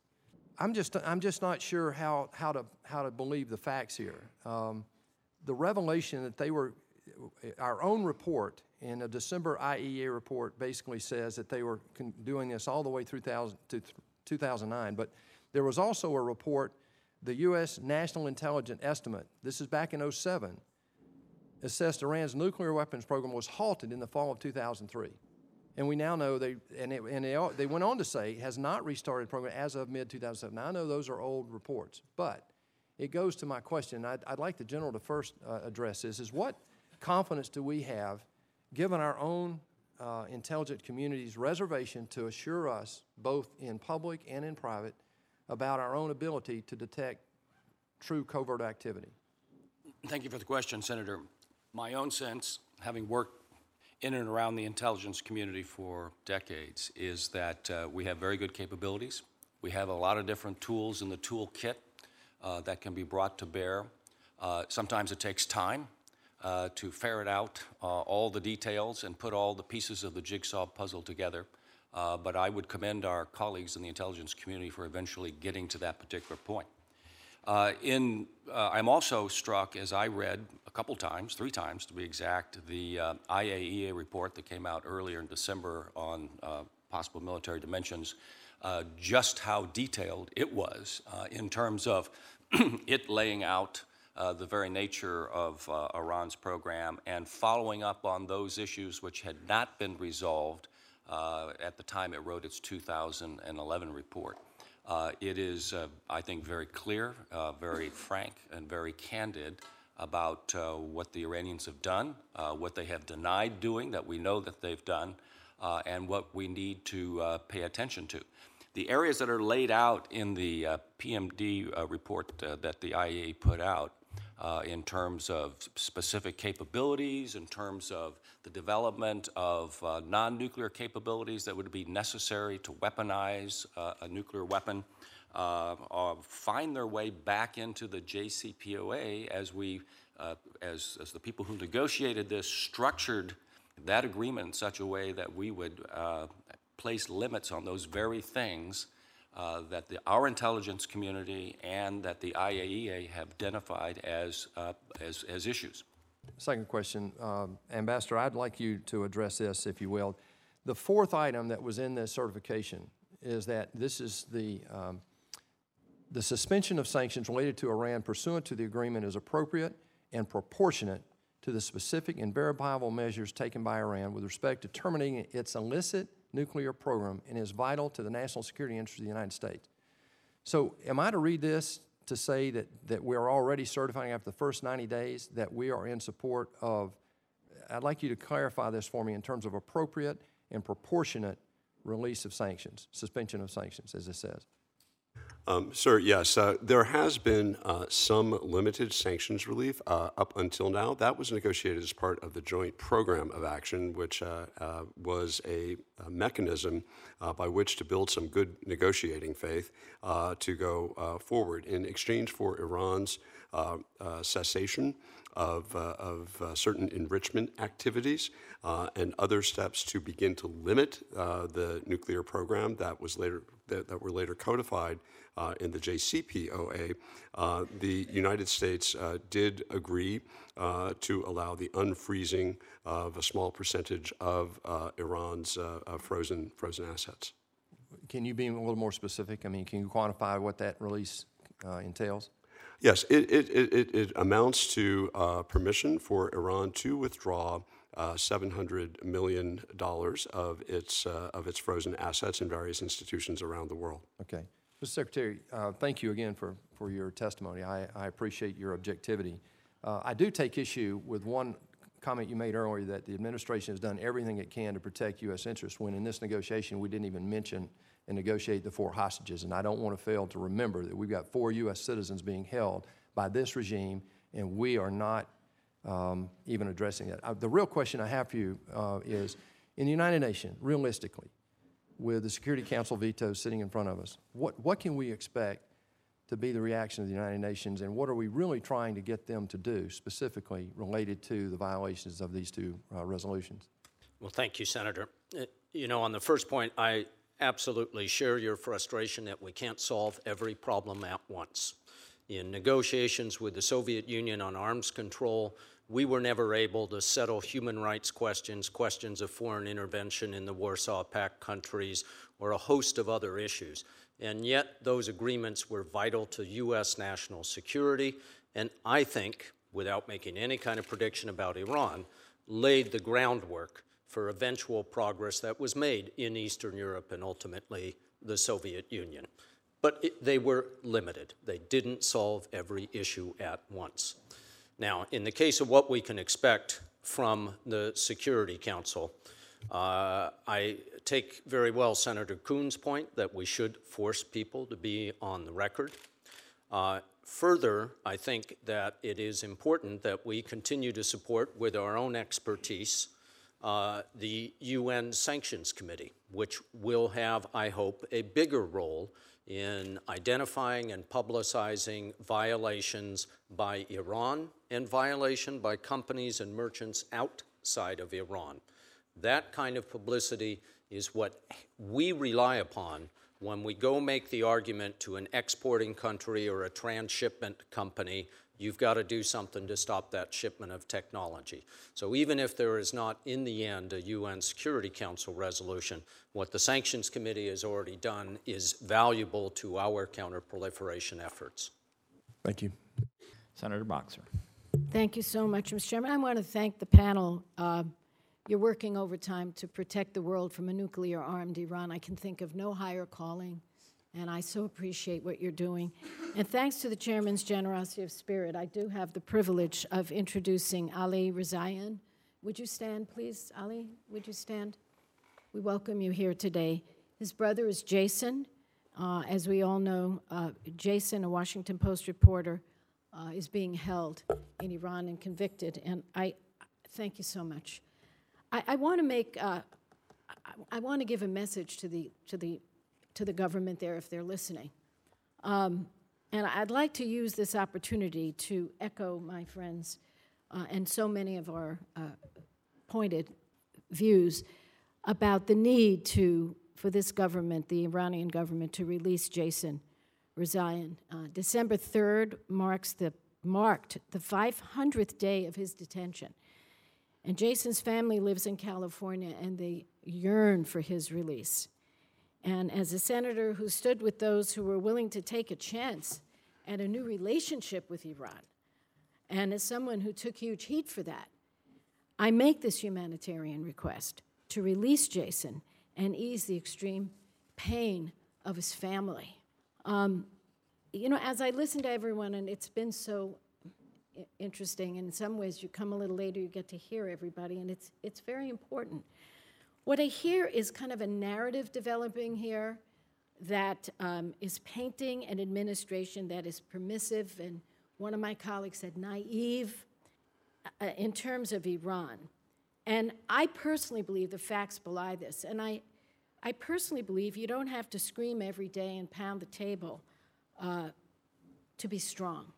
And I know this president didn't scream and pound the table or take a victory lap when he took out Osama bin Laden. He just did it. And um, so I, I just don't see the narrative that way. I totally respect my colleagues' views on it. And, and they certainly back it up with a lot of passion and, and, and, and policies that they see bolsters that narrative. But I just don't see it. I just read um, Samantha Power's comments, and, and I want to ask you rhetorically if you think this is soft stuff. She says, uh, this, as we know, she's our UN representative. This past October, Iran launched a ballistic missile, was obviously capable of delivering a nuclear weapon Security Council Resolution 1929, still in force, prohibits this kind of launch. After reviewing this incident, the UN own independent panel of experts concluded definitively that it was a violation. Yet instead of an effective, timely response, the Security Council has dithered. Has dithered. We intend to keep working. She's speaking for the administration. We intend to keep working with council members to acknowledge and respond appropriately to this serious incident. Then she goes on and she says, We don't see how council members can cast doubt on these violations. So, to me, to say this administration is naive and you know, soft or whatever the word you want to use, I just don't see that permissiveness. I just don't see it. And then there's a letter that um, was sent by the president to Senator Coons in which he says, quote, he signed the letter, President Obama, robust enforcement of sanctions related to Iran's non-nuclear activities will continue to be a critical a critical element of our policy. I will maintain powerful U.S. sanctions under a host of domestic authorities, countering Iran's support for terrorism, its human rights abuses, missile proliferation, and the illicit sale or transfer of Iranian conventional weapons.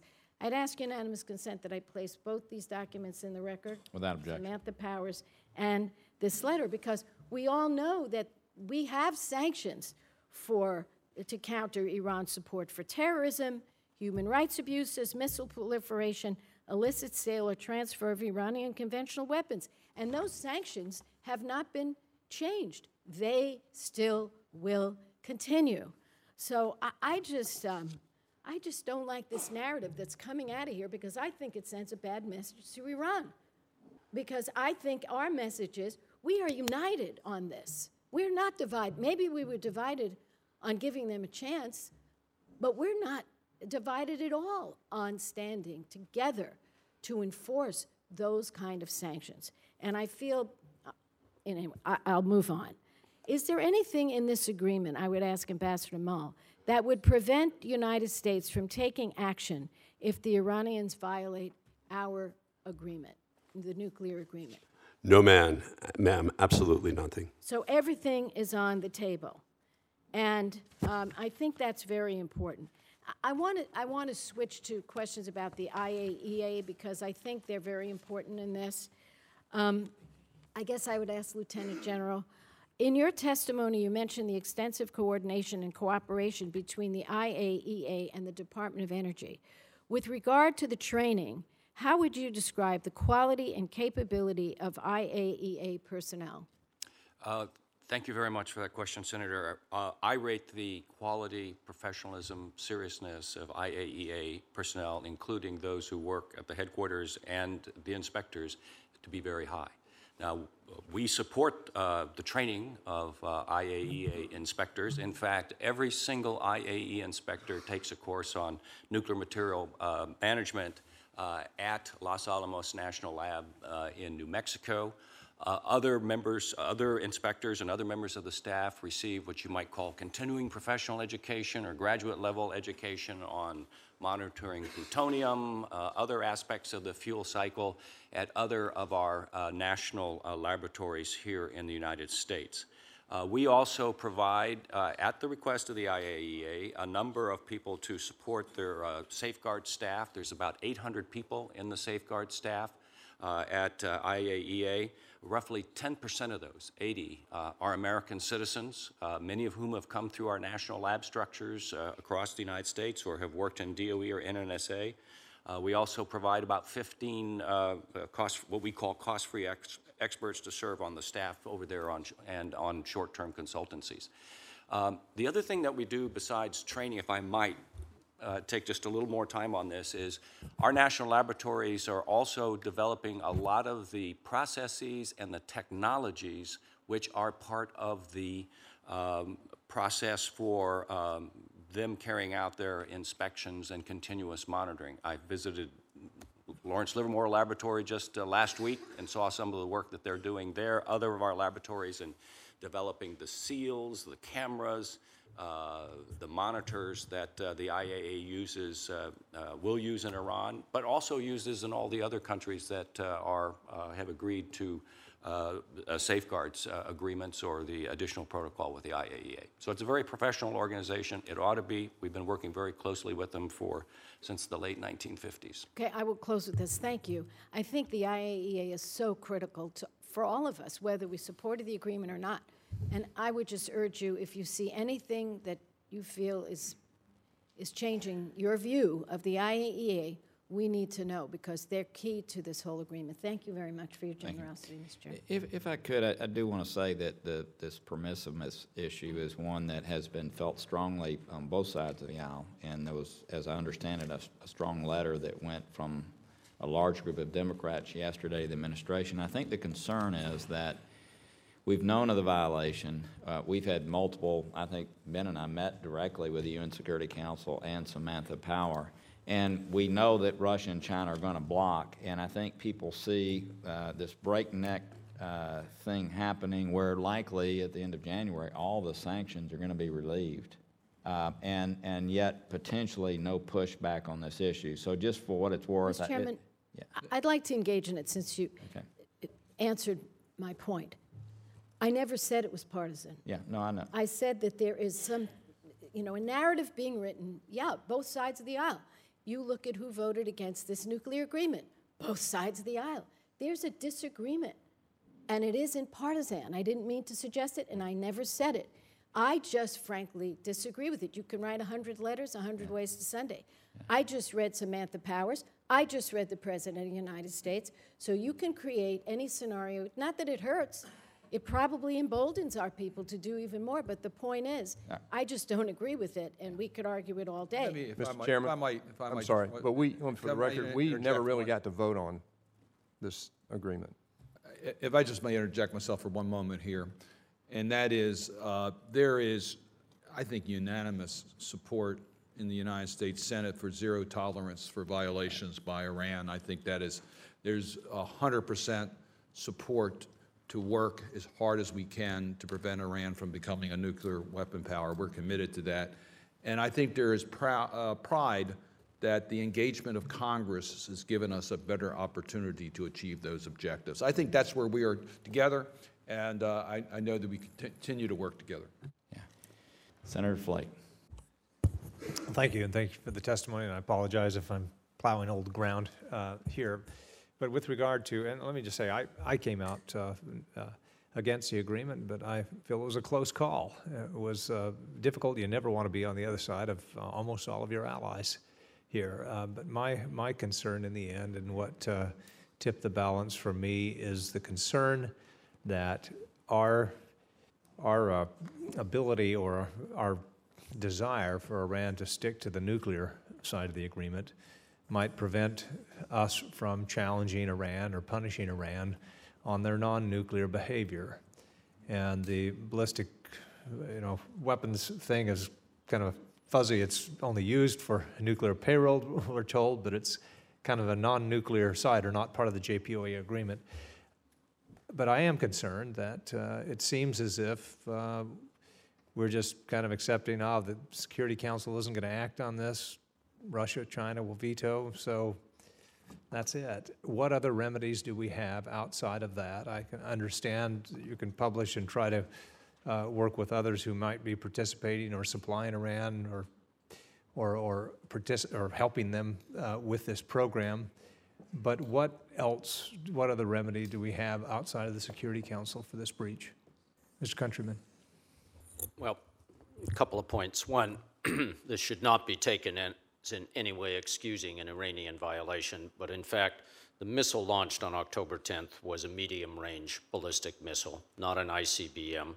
We do have, by the way, a general concern about the proliferation of medium range ballistic missiles by a number of countries in the Middle East. That's making the region more dangerous, but of course, our number one concern and our number one target for action is the Iranian program. Now, the authorities that we have, we have used aggressively and creatively, and we will continue to do so. But they are, they are the authorities that Congress has given and that the President has established, previous presidents, under executive order in order to designate specific Iranian entities and entities outside of Iran, to impose a genuine economic cost upon the entity and upon the program of development of ballistic missile technologies. When those sanctions and designations touch companies outside of Iran, it is a matter of significant commercial harm to those companies and those countries that allow countries to participate in that kind of behavior. That's what we have the authority to do, and that's what we do very aggressively. On the diplomatic side, I think Ambassador Power has already described what we can do within the United Nations. We, of course, reach well beyond the United Nations. Just last Friday, I was in Brussels with meetings for a meeting with all 28 of my counterparts from European Union states, where I emphasized again the necessity to stand strong on preventing the shipment of technology in ballistic missiles to Iran. So those are the authorities we have, and uh, I sincerely welcome ideas on how to use them more effectively. Ambassador Mull, um, my concern is that Iran has already said, the government has stated uh, over and over that it will consider any or any implementation or or uh, going back to the sanctions that we have on the books um, for any behavior of Iran, a violation of the agreement. Um, if Iran uh, were to uh, take action outside of the nuclear agreement that we thought to be egregious enough to justify implementing sanctions, in particular here, let's face it, the ones that really that we can do on a unilateral basis that matter are the capital market sanctions or central bank sanctions. Will we hesitate to use that lever if we need to? Uh, because that's been the difference. We've said, yes, we will, or the administration has, and the Iranians are saying, if you do, that violates uh, the JPOA, and we are out of our obligations. What's your sense of our willingness to use those levers that we have? Uh, Thank you, Senator. Uh, The administration has been quite clear, uh, both publicly and throughout the entire negotiating process, that di- this deal is exclusively about the nuclear question, and we will not hesitate to use other authorities to address other threats to our interests outside of that nuclear deal. Even it's a- if it's the same sanctions that we imposed uh, on the nuclear side, uh, in particular, the sanctions on their central bank. Yes, we have a, a wealth of authorities available uh, to confront um, all of these uh, uh, threats to our interests, whether it's on human rights, uh, the missile launches that we talked about, Iran's regional destabilization activities, its support for terrorism. Uh, we have a ro- wide variety of, of sanctions that target any number of aspects of, uh, of, of, of Iran. As I mentioned, I, I was prepared to vote against the agreement had we uh, got to the vote. Uh, Having said that, uh, this is going forward. I, I hope it works. I hope that this committee and the Congress uh, ensures that it does work. Um, it's important, I think, that, uh, that we not countenance, even from the beginning, uh, violations of the agreement on the Iranian side. If we do, then it's all gone. It's all for naught. So, thank you, Mr. Chairman. Thank you, Mr. Chairman, very much. Uh, Secretary Countryman, last spring, this committee held a hearing on the new U.S.-China Civil Nuclear Cooperation Agreement. During that hearing, we discussed very credible allegations about China's inability, or as I suggested, unwillingness to enforce its commitments to prevent bad actors like Karl Lee from selling ballistic missile technology to Iran, North Korea, and other countries of concern. As has been discussed here today, Iran has conducted two ballistic missile tests in the past few weeks in violation of UN Security Council Resolution 1929. Which uh, countries do you believe are providing ballistic missile technologies to Iran, Mr. Secretary? My assessment is the same as it was this spring, that the primary source of advanced missile, uh, advanced technology for Iran's ballistic missile program are companies in China. Uh, I believe the Chinese government has stepped up its efforts to enforce its own laws and UN sanctions. However, I cannot say that they have reached a satisfactory point of enforcement. Yeah, and so, again, that continues to be my very serious concern. It was my concern about the approval of the China Civil Nuclear Agreement without conditions attached to it. Now, I did not have the support on this committee or in the Senate to attach those conditions, but those conditions would have imposed upon China a requirement to put in place the safeguards against Karl Lee and others transferring ballistic missiles into Iran and into North Korea and to other countries. I mean, we essentially have the equivalent of uh, the nuclear materials, which I think are now under very close safeguards, being the bullets, but the missiles are the guns. And we're in a gun control dis- discussion here today. Ballistic missiles. that can deliver those nuclear bullets to uh, other uh, countries in the world. And China is the um, gun manufacturer. And, uh, and so, from my perspective, we missed a great opportunity here uh, to condition that agreement. I think we should have, uh, because this whole discussion on ballistic missiles now goes back to that China agreement, since they are, from the administration's perspective, the most likely source of the ballistic missile technology. Uh, and we had a lot of leverage at that point. I argued that we should condition it at that time, but uh, again, I think it was a great historic missed opportunity um, to draw a line on nuclear proliferation issues, uh, to create the linkages uh, so that we could have, in one year, put tough safeguards on the bullet program, the nuclear uh, materials program, and on the gun program, the ballistic missile delivery. That was China, though, not Iran. Uh, they'll receive whatever can come through clandestinely, and as long as Karl Lee and people like that are able to move around China with impunity, uh, I think we're going to continue to have a very serious problem. Uh, and we might as well just have the hearing on that subject, you know, uh, because that's the ballistic missile discussion in Iran. Uh, and it's going to be other countries like China who believe that, notwithstanding their public support for gun control, uh, that they find their own way around a relatively poorly enforced restriction uh, because we don't step up and use our leverage when the historic opportunity arrives. And that was the China um, civilian nuclear agreement. If anything was directly related to Iran and its nuclear program, it was what China was looking for at that point, to have that discussion. Didn't happen. So, um, so uh, going forward, having lost that opportunity, what else do we have as a tool uh, to um, let China know how serious we are about this and how we don't intend on countenancing a circumvention of an international agreement that the entire world, at least ostensibly, says that they believe uh, is very important to long-term global stability. Well, briefly, I will be in Beijing again uh, next month. I don't wish to have whatever I say there dismissed as finger wagging, uh, because I think it'll be a pretty strong message.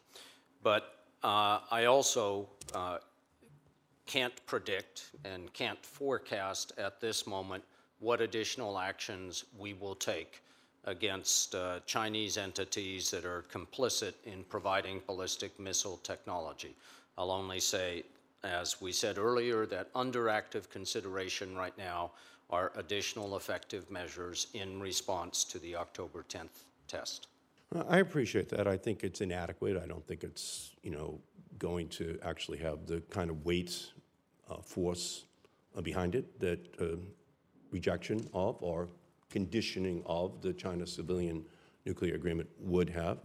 But again, it just continues to raise the whole question of China, of, of uh, nuclear 123 agreements, uh, the very high hypocrisy coefficient that it then sends out uh, as a message to the rest of the world. And, and I would hope that, Mr. Chairman, next year that we uh, take up once again, you know, the 123 agreement uh, climate that we've created around the world, where we are suppliers ourselves, uh, and unfortunately turn a blind eye too often to um, other gun suppliers uh, who are out there uh, who do not believe that there is going to be a sufficiently um, uh, well-enforced um, international response when it's clear that there are violations which are taking place, and I don't think there's any question that Karl Lee is the gun dealer, the ballistic missile dealer, one of them anyway, but at the top of the list, and that there still is not sufficient um, Chinese response to it, and I don't think there's sufficient response from our own country's perspective on it.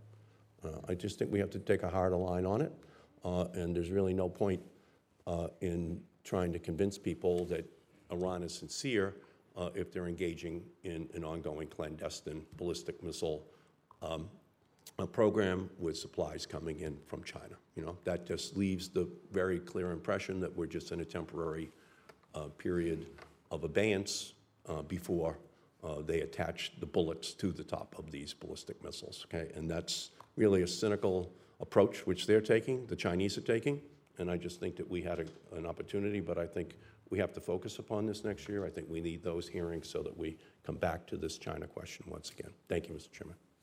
Well, thank you, and thanks for your continued uh, vigilance there. I know that you and I shared concerns. I think we both realized uh, where the issue stood in the United States Senate as a whole, but uh, uh again, I thank you for your continued efforts in that regard. Senator Risch. Thank you very much. Um, I, I'm not going to belabor this. You guys know where I am on this.